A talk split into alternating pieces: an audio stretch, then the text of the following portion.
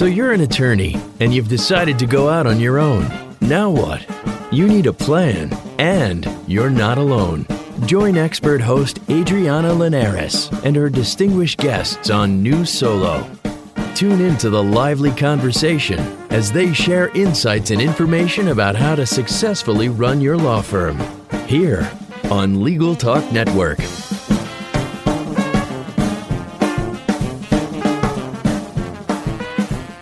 Welcome to New Solo on the Legal Talk Network. This is Adriana Linares. Today I'm in New Orleans, my favorite city in America. Hopefully, you've listened to one of our episodes before and you know that I'm a legal trainer and technology consultant based all over the place. I'm very excited to introduce today's guest, Chad Burton, but I'm going to make him wait a second. And I get to actually make him wait because he's sitting about a foot away from me. He is in studio, so we can't be held responsible for anything that gets said or thusly recorded afterwards. But before we get started, I want to make sure and take a second to recognize our sponsors at Solo Practice University. Make sure you check out solopracticeuniversity.com and uh, pick up some good training and tips that one of our previous guests, Susan Cartier Liebel, puts together on that great website. So today, in studio, I have Chad Burton. Hello, Chad. Hello. I'm so glad you're here. This is very exciting. Chad is a well known attorney, speaker, writer. As a matter of fact, on our last show, we had Reba Nance and Bill Gibson talking to us about some of the administrative points of getting started, like choosing an entity, talking about banking, trust accounts, and insurance. And I just found out that Chad was one of the contributors to Bill's book, Flying Solo. So sounds like definitely a good book to run out and get, not just because of um, Chad's contribution to the book, but as a general overall good book to have. Chad. Yes. You didn't give me a bio before we started. You didn't ask for one. Well, so. two fails. Two fails. so we're batting a thousand. We're batting a thousand together. Tell us a little bit about yourself. How you, uh, what kind of law you practice? Where do you practice? So you want to know about me? Yeah. Tell us Okay. about you. Uh, so I, I wear effectively kind of two business hats. One is law firm Burton Law, and uh, second is Curo Legal. Uh, first one, it, law firm is a what's been labeled a virtual law firm model. Uh, whether we like that label or not, it's here for now. We are multi-state, multi-lawyer firm in Ohio, D.C., Kentucky currently, and growing. I practice out of Ohio. Our firm focuses on business law litigation, and uh, typical client base is in the uh, the tech company, whether it's startup to multinational company. It's really good as a solo to you know narrow your client base, right? So Sure. it's so it's one person startup to you know all over the world and everything in between. So Hey, think yeah. big. right? Think big, right Think big or go home. yeah, why be bored? So, uh, virtual offer model in that we work outside the traditional brick and mortar setting, and some of the technology we'll talk about today with client intake helps tie us all together. So that's one thing that I do. In Curo Legal, we work with firms. So Curo Legal is at its core the outsourced uh, managed services for other firms. So we work with lawyers to not only help them uh, use technology and incorporate best practices for operating their their firm, but we also have virtual assistants, bookkeeping, marketing, professional services type help as well. So obviously you can see kind of the overlap in those worlds, but that's what I do. Well, that's great. And one of the reasons I was excited to have you on is because you are a lawyer, obviously. You were a solo and you started a business and a practice. And then you also sort of started a side business helping attorneys. So I'm really glad to have you on to talk to us about client intake and what that's like and the, some of the best practices in, in getting that done. So why don't we start with something as simple as so client walks in and you have a conversation or in your case they don't necessarily walk in because you have a virtual office. So somehow you're engaging them maybe in a non-traditional way, maybe it's the traditional way. But once Or you both. or both or some, you know, weird combination of both. What happens after you've shook hands and said, "Okay, I want to be your attorney," and they say, "Cool, I want to be your client." What's the next first step? Fortunately, that's how it happens. Yeah, I'm sure. May I be your attorney? yes, you may. Okay. Check here. Right, exactly. So uh, when you're talking client intake, it's yeah, however you start the relationship. So it's even you know in more traditional models, so many engagements are now getting started electronically or uh, you're connected via phone because the person's halfway across the world or the country, and you're not seeing face to face. That's part of the interesting part about the virtual model is that it sounds magical and mystical as if I'm sitting in my parents' basement eating Cheetos, hoping for a real client to show up. And why wouldn't they? Why wouldn't they? Right, exactly. I have a computer. But you know, the way engagements are started, they're happening remotely, regardless of your type of firm, big, small, whatever.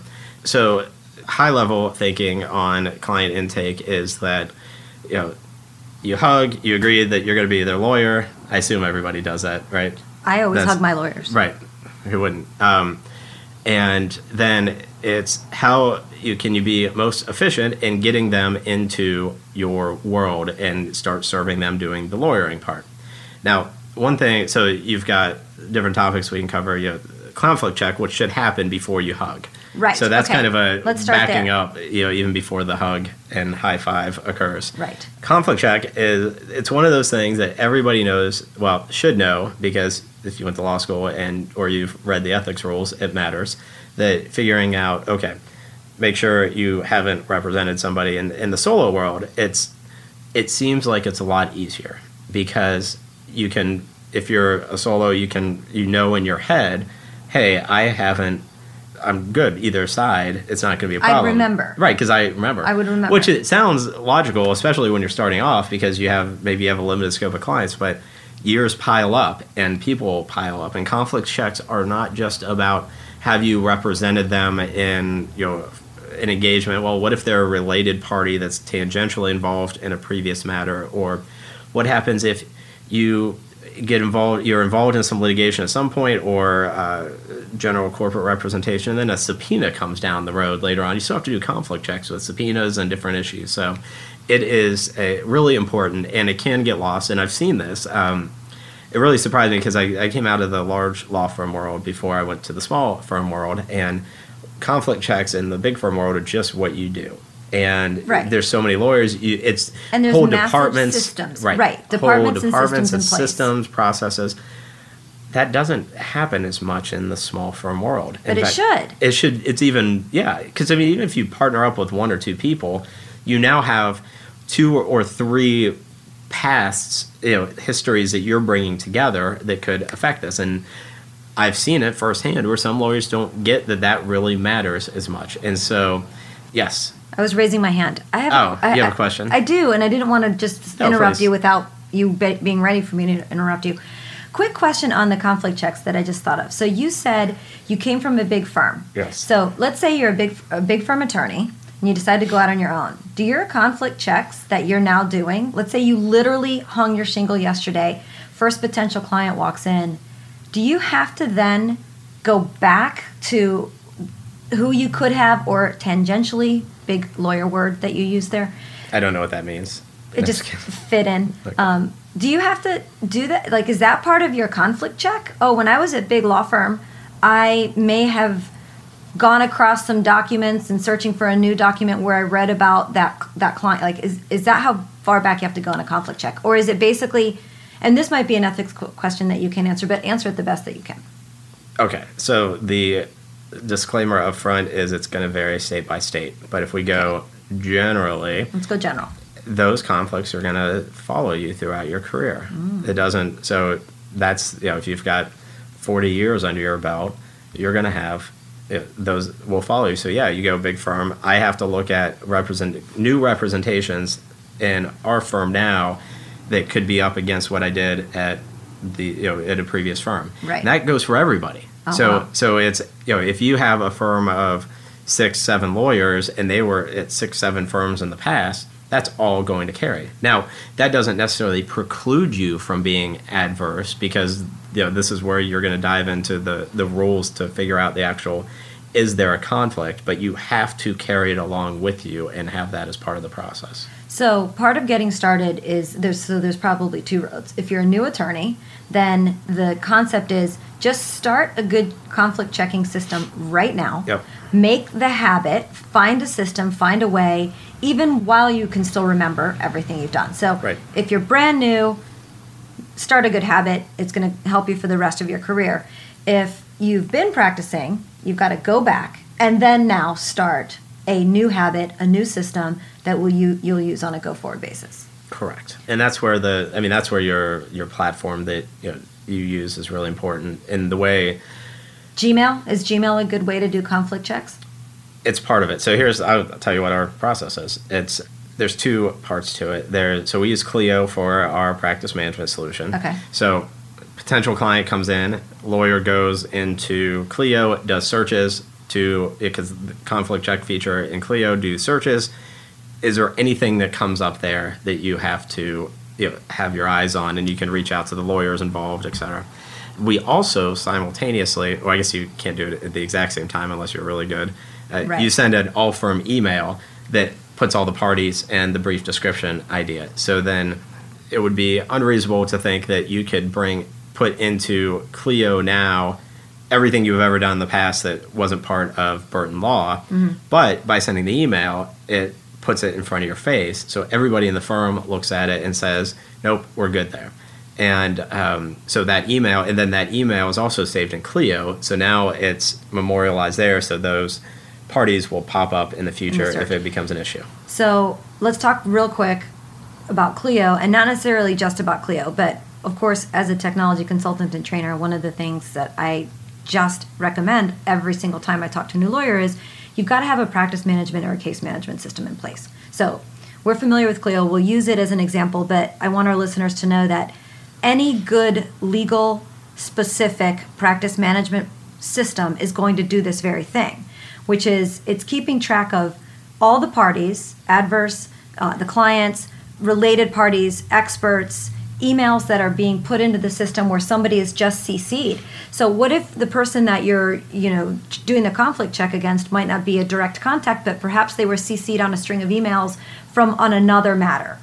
Just doing a search on that name is going to bring back all the results, whether it's a contact who's actually in your address book, a name in um, a matter record, in an email, and that sort of stuff, right? Yep. And that's important, is just to find where that name or that entity could show up somewhere in the history of your law practice, whether it be very short or very long. Right, and that's where in having you know, when you start gathering that data from a you know building that historical record. If you think about it from a larger firm perspective, where you have whole conflicts of departments, mm-hmm. this is the kind of stuff they're digging into. They're really going in and analyzing it and doing these kind of searches and digging into the information that exists in the firm. And this is where you hear folks talk about, well, law practice management solution. I'm just getting started. Uh, Right. I've got Outlook. I've got so much stuff to do. I've got Outlook. I can keep track of it. I know. I I know what's in my law firm bank account because it's just me. I know who owes me money because it's a short list. I can just keep track of it this way. What you're doing though is you know, and hopefully you're doing you know you're starting something with the idea that it's actually going to succeed. So if it grows, that it seems like a good thought. Goal number one. Uh, but but you're building that data to use later on and so if five years down the road you've got a bunch of lawyers in your firm well now you've captured that data and you've got that that record that's there and that's that's important to do Okay, well, good.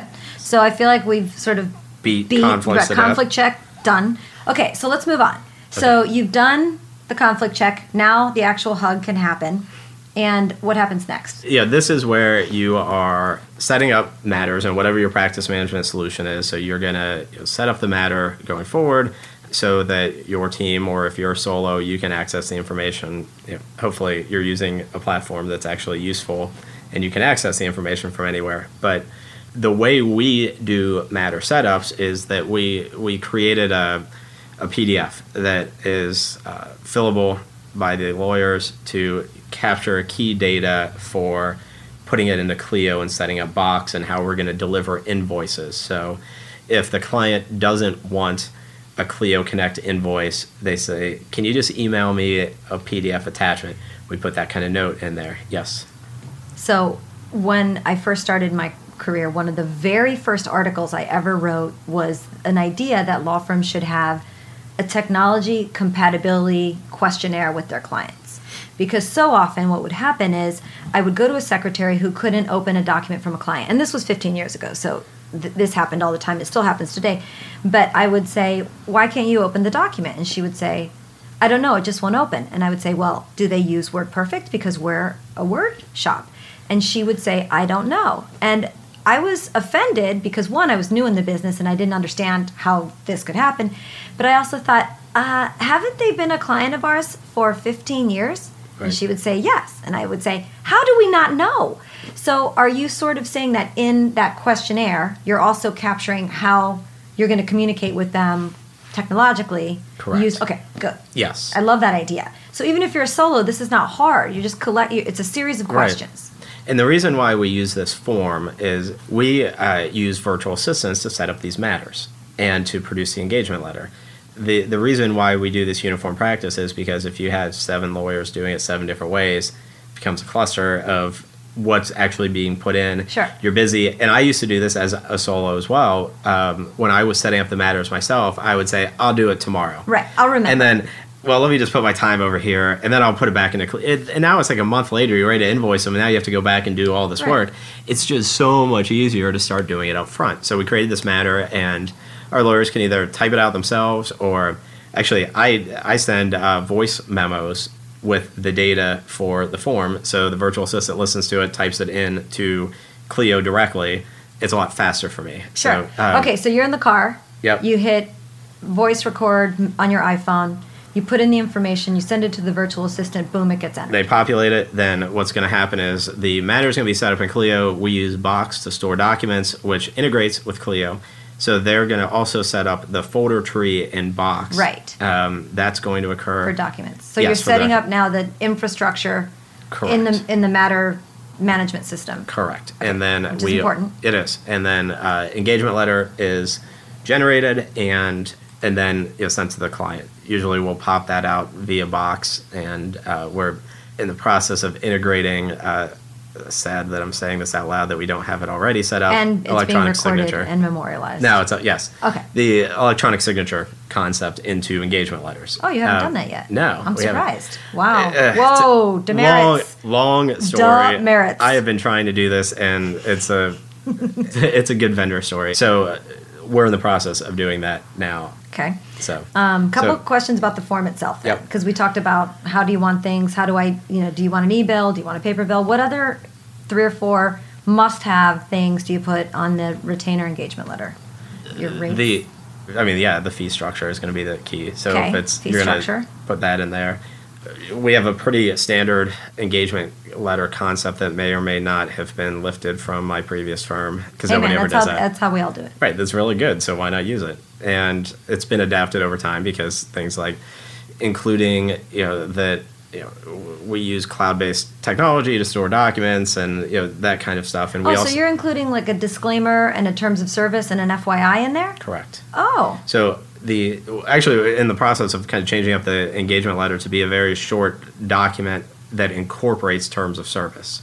So that that will be we'll probably save it on Box and there'll be a link in the agreement or letter, or whatever the short shortened version of it is. But then we would have the uh, terms of service in it.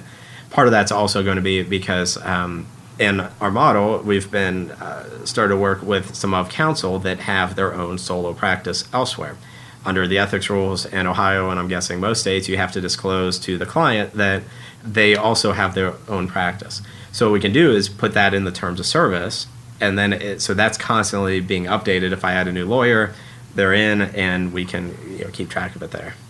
okay. Any other good things to make sure you put in there? I mean, there's a lot of things you should put in an engagement letter. Obviously, fee structures, the um, how costs are handled is always an interesting one. Um, what is passed along, so it's not a, a surprise to the client that they're getting billed for X, Y, and Z.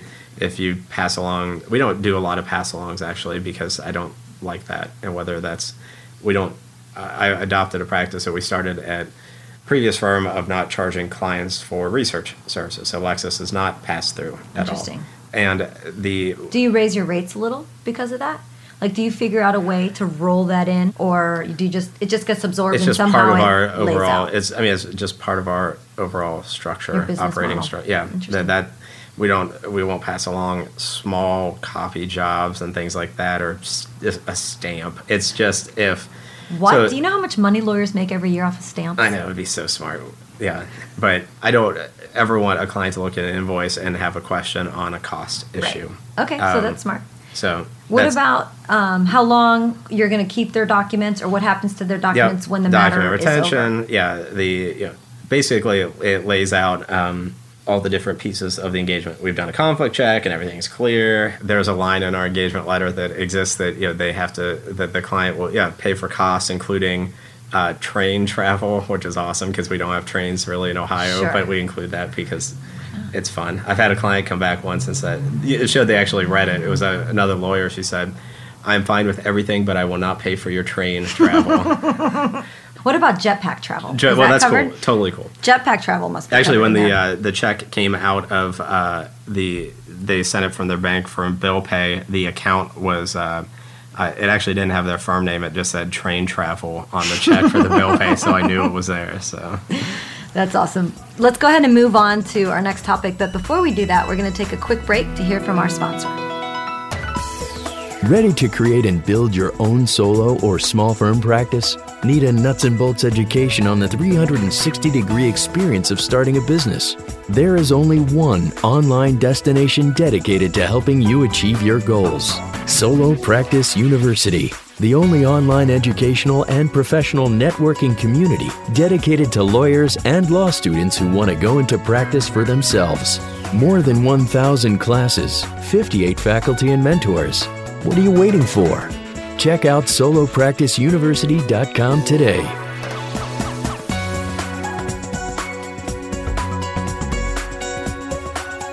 Welcome back to New Solo. I'm Adriana Linares, and in studio with me today is Chad Burton. He's an attorney, an entrepreneur, a speaker, a writer, and a friend. And over the last uh, segment, we talked about conflict checks and retainer and engagement letters, and threw in a lot of other good tips there about, you know, getting this thing, launching this practice. Chad, I want to ask you, you're a pretty methodical guy, and maybe you weren't when you were solo, and you know, you've developed these processes through your experience with a big firm as a solo and now managing a seven attorney virtual firm. Which by the way, will you come back one day and talk to us about virtual lawyering? sure, That'd be so exciting. It's a it, sexy it would be topic. it would be very exciting. that that is a sexy topic. I never Um, get to talk about it, so it'll be perfect. Oh my so, god! and as the vice chair of your e-lawyering task force someday, you know, Right. I could contribute That's right. because maybe someday, I, I yeah, might someday know. you'll learn. Someday I'll learn a little bit about that. So let's talk about process. So I'm a. I'm a brand new solo, whether I big firm again or just out of law school, and I don't think about process because surely there's not a process class other than the legal side of process process, but they don't teach you how to build a process to intaking clients and, and dealing with the data and then how to work with it long term. So give us some ideas about how you did it, tools that you used. And I want you real quick also to describe Box because you've mentioned it many times and it's possible that our listeners don't know what it is, but you can probably say it's like Dropbox and they'd get it. But go ahead. Right. Okay. So, process. Yeah, it's something that one of my issues. I guess I have lots of issues, but one of them is Wow. the. I know. We should call your wife right now. Do we have some extra time? Because I would need to share some problems that I've got. I'm one of those people that cannot stop testing out different types of apps and platforms and things like that. Now, when I became a solo, this was in early 2010. So think in years of cloud-based solutions, Right. we're early on. Clio, Rocket Matter are about two years old or so yep, at they were the new darlings. They're new, and um, coming from the bigger firm world, I had no idea this stuff existed. Right. And um, I just wrote on this recently for something uh, ABA, but I impulsively bought a Mac when I started my solo practice. Oh wow, that's a was, whole episode right there. It is, and it is awesome. The uh, uh, come to MiloFest. Well, I guess I talked about it last year at MiloFest. Macs in law offices, so lawyers that use Yeah. Macs in Orlando. resource. Um, there's a yeah, there's a, uh listserv. group. Yeah, and uh, and a, a conference in the fall. So I bought this Mac and then went to oh, let me go get some software to put on it to manage my practice. Eh, didn't exist because Right. no, you know, dumbly people don't make it for you know traditional software for Macs because Mac users are awesome. They should, and so then that's when I got introduced to the cloud concept. So I tried even before. Um, I used Clio. I used some other platforms and was mixing and matching things together. I was you know, trying Highrise. It was hilarious using my political science and history uh, degrees to try and figure out QuickBooks on my own, which was awesome. Um, I kind of became an accountant, sadly, every six months when I would look at it and say, I should probably put that in QuickBooks. Um, it's a good idea. This is why outsourcing, that's, after I started outsourcing stuff, it became so much easier because you're actually giving it to people that know how to do that it. That are competent. Right, in that are competent. Topic. Right, exactly. Wow.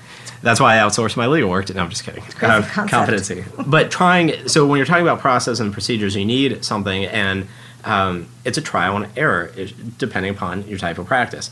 I wanted to focus on mobility. So how does it work? You know, how can we set up matters, et cetera? That's where the virtual assistants come in, where it doesn't matter where I am, where they are to set this stuff up. You know, sometimes I meet uh, new clients face to face, and I don't put an engagement letter in front of them. It's going to get emailed later on. But some lawyers like to, let's say you're doing personal injury or you're doing criminal defense, you want to get the engagement set up, and they're probably going to drop a check off when you're they're in your office. Um, this is where you know a lot of people use forms or just kind of fill in engagement letters or retainer agreements where they handwrite the name in and things. Right. Processes that could be very cool would be using an iPad, putting it in front of them. Right. They they type it in, it gets emailed off, it gets put into your practice management system. So these are the kind of things you want to think about based on how you operate as a firm and your client base as to what that those processes are.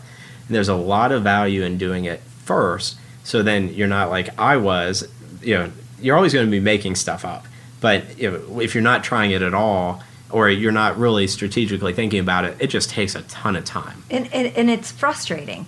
And what happens is when you don't take the time to create a process, the next time you're actually going through the process, because you're going through a process every time. It's Right. just a matter of how efficiently you're doing that. Right. So, getting a form. So, if you actually take the time to move the form into a fillable form and then figure out maybe how to make that form available on your website, that two or three hours that you spend, which you think you don't have to spend, because none of us have to spend, but when you do it, formalizing that process is so helpful and it's just such a relief when you get around to doing that. It's incredible.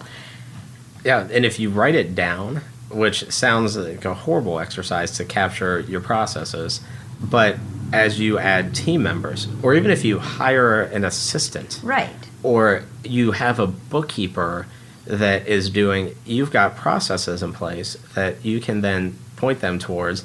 They read it, go through it. They're always evolving documents. Our policies and procedures are uh, ever evolving documents internally. It's um, so you do that, but so you bring somebody on to your team, then you can say, read this. We're gonna, you know we'll talk through it, but it puts something there. So in theory, they can you know if a question arises, nobody actually goes back to the document. They just ask somebody else. They can go back, read the document, um, and know what those procedures are. I'm thinking. I'm trying to. Uh, there's uh, several different ways to do it, but I want to explore something like a Zendesk idea internally Mm-hmm, sure. with the firm, or an That'll have internal a wiki kind of frequently thing. asked questions. So maybe yeah, maybe Yeah. like a Google. Uh, what's a Google site? Whatever you can. It's kind of an internal wiki you can set Oh, up yeah, that yeah. attach to Google Apps, something like that. that So we can- there's there's a lot of places that you could put information like that to make it so that you're not repeating it all the time. Right. Or for me, I know when I'm training someone new to help me, it's so piecemeal. You know, I remember this, and then I've got to go back to her four times because I forgot this step or forgot Right. this piece or forgot this part. So I think the takeaway here is create great habits from the beginning, and you're doing it and thinking like a business owner, not a lawyer. right. And that's the hard part, right? For lawyers to think like business people. You know, I've got to get my conflict check system right. I've got to get my um, engagement letters as perfect as I can, recognizing that they're going to evolve and change all the time. But I don't want to be creating a new one every single Right. time. And think about the processes that make that whole process of onboarding, orienting, as I like to say, uh, clients Ranting, into working with you. Orienting. Well, ranting, yes, I Rant. rant often. But orienting clients to Nice. working together. Well, looks like we've reached the end of our program. We would like to invite Chad to share his contact information. Let us know, uh, our listeners, where people can read more about you, read about the cool things that you're doing with your law firm and with Curo Legal. That's curolegal.com. Correct. What else? Chad Uh, E. Chad Burton. E. Burton is Twitter. So that's an easy one. Burton Law, Yeah. Twitter. Curo Legal, Twitter. So a lot of great Boxworks, places where you can be yeah. found. Well, thank you so much for coming on. It's been really fun having you here. And I'm going to have you come back, talk to us about virtual lawyering, maybe virtual assistants, because you mentioned that you use those a lot. So, obviously, when done right, that's something that can help solos. For all of you listeners who'd like more information about what you heard today, please visit New Solo at LegalTalkNetwork.com. Don't forget, you can uh, stalk us just like we like to stalk other people. You can also stalk Legal Talk Network via iTunes, RSS, Twitter, and Facebook. And that brings us to the end of our show. I'm Adriana Linares. Thank you so much for listening. Join us next time for another great episode. And remember, you're not alone. Your new solo. Thanks for listening to New Solo with host Adriana Linares. Tune in again to learn more about how to successfully run your new practice solo here on Legal Talk Network. The views expressed by the participants of this program are their own and do not represent the views of, nor are they endorsed by, Legal Talk Network, its officers, directors, employees, agents, representatives, shareholders, and subsidiaries. None of the content should be considered legal advice. As always, consult a lawyer.